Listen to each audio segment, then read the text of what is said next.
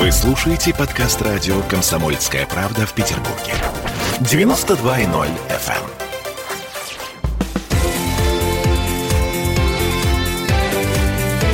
Картина недели.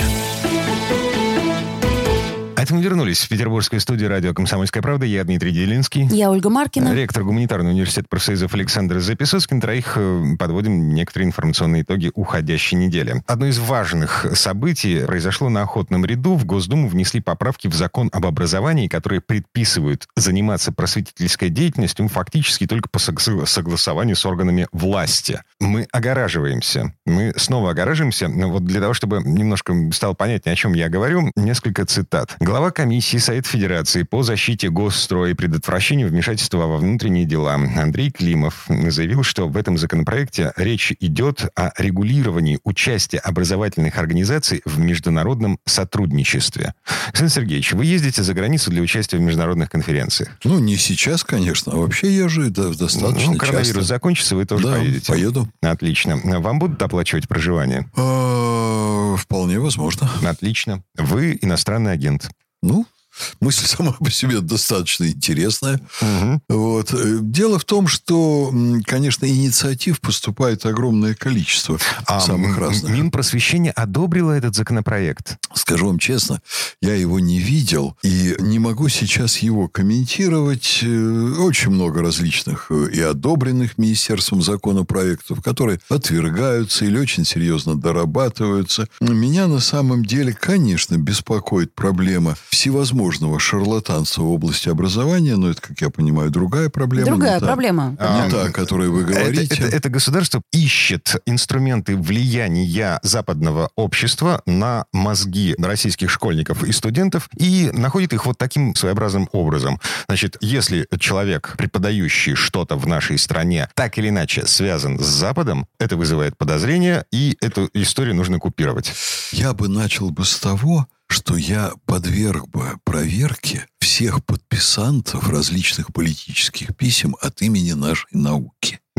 Вот у нас огромное количество политических всевозможных требований подписывают ученые от имени науки. При этом это математики, которые не являются обществоведами и так далее. Они могут как граждане это подписывать. Слушайте, Вот а Сахаров был обществовед, социолог, историк. Кто он был? Академик Сахаров, Сахаров. он был мужем жены, чрезвычайно озабоченной политической активностью. В результате, под влиянием жены, он сам в это дело вписался и вел себя как такой неофит-профан, не понимающий ни государственного устройства, ни основ общественной жизни. Почему он, собственно, и поехал в город Горький, в конце концов. То есть а, политика и наука вещи несовместные. А, Для кого-то совместное, но Козьма Прутков говорил, что специалист подобен флюсу. Узкий специалист. Да, конечно. Вот Мгм. именно такие специалисты сейчас стали в массовом количестве выступать от имени науки, причем очень часто крупными учеными не являясь.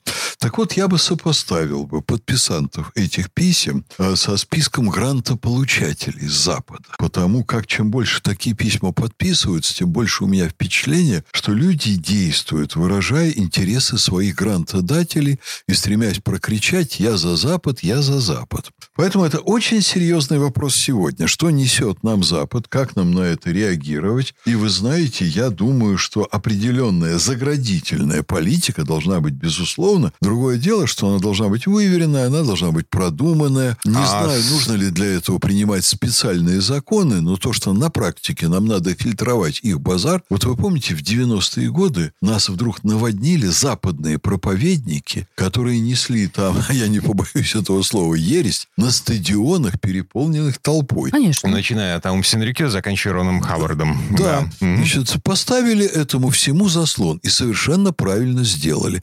Нечего дурить нашу малообразованную часть населения. Безусловно, должна быть государственная политика в этой сфере. Безусловно, должны быть компетентные, подчеркиваю, государственные органы, которые должны решать, какое просвещение нам нужно. Должна быть государственная политика в этой области. Александр Сергеевич, вот к вопросу об адекватности, э, продуманности и, м, как это сказать, Обоснованности госполитики. обоснованности госполитики. Давайте вспомним недавнее заявление спецпредставителя президента России по цифровому и технологическому развитию Дмитрия Пескова, который говорил о том, что уровень качества знаний выпускников и их актуальность могут со временем снизиться.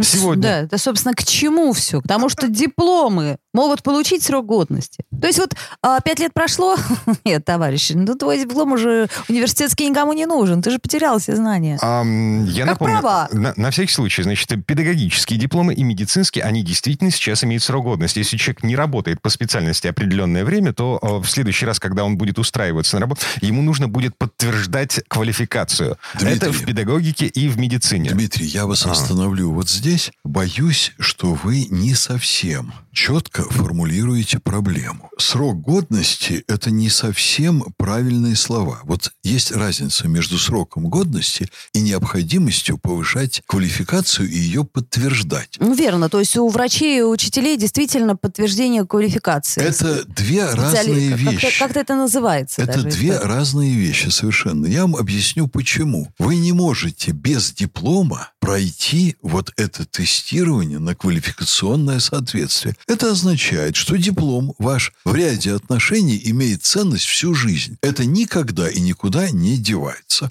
А дальше государство ставит вопрос, а появился новый объем знаний, например, для врача. И человека надо проверить по каким-то отдельным параметрам. Это совершенно не означает, что диплом, который был дан, аннулирован. Он есть, он действует, но по каким-то параметрам надо проверить человека дополнительно. А возвращаемся к Дмитрию Пескову. А, значит, дипломы о высшем образовании должны остаться в системе высшей школы, но, возможно, преобразование их формата в дипломы по требованию.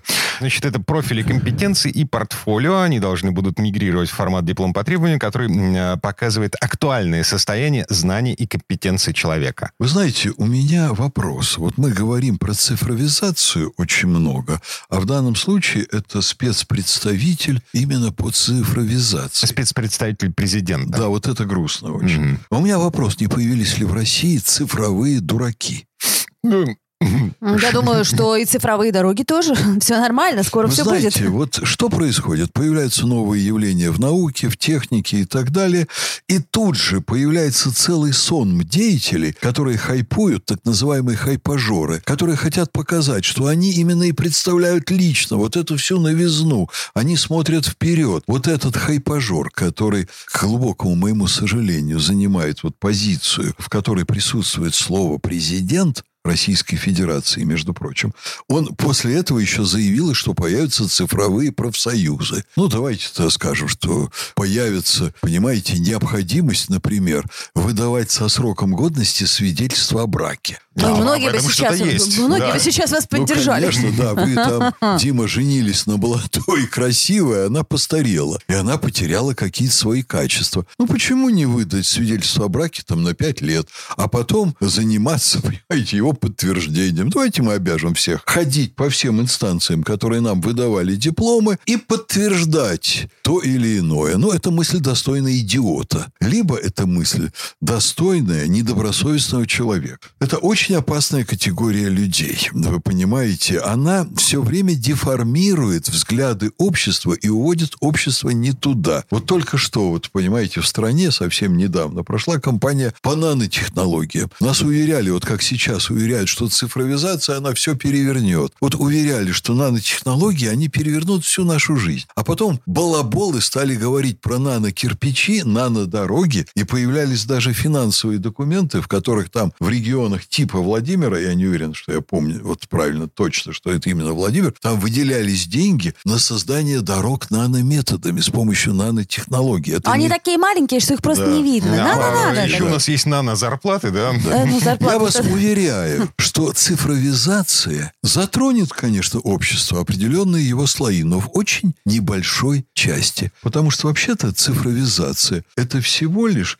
перевод коммуникаций с аналоговых технологий на цифровые. Да, открывает возможности там хранения информации, дополнительное пользование. Но на водителя трамвая никакого отпечатка особенного это не наложит. Я летал как-то по Франции на вертолете, который вдруг, так сказать, стал делать странные вещи. Водитель стал сажать вертолет где попало, на виноградниках там, спрашивать что-то у крестьян. Оказалось, что у него вышла из строя навигационная система на вертолете.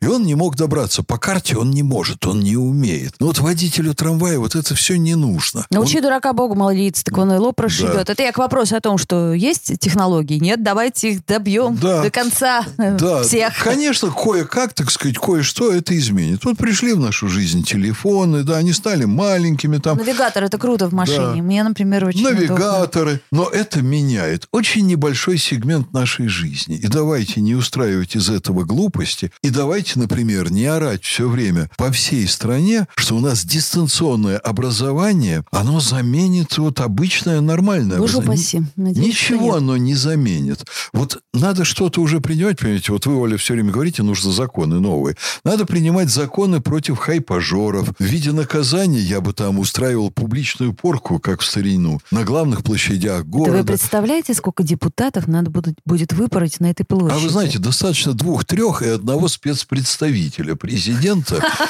Чтобы другим было неповадно. Чтобы дальше было неповадно. Особенно страдает образование. У нас Я за. Да. Каждый дурак, хорошо. облеченный какой-нибудь должностью, считает нужным что-то вякнуть про образование. Ну, знаете что, уймитесь. Кухарка может править государством. Да, мы про это слышали. Ну, Увы. Да, другой... Дайте нормально работать. Друг, другая мысль. На самом деле, да. до наступления интернета никто не знал, что столько дураков. Кстати, ну, да. Вот, на, на этом... Утром ты не открывал новостную повестку и не видел всей этой ерунды. А, на паузу поставим дискуссию. Вернемся в эту студию буквально через пару минут. Будем говорить о геополитике, о конце гегемонии США. Картина недели.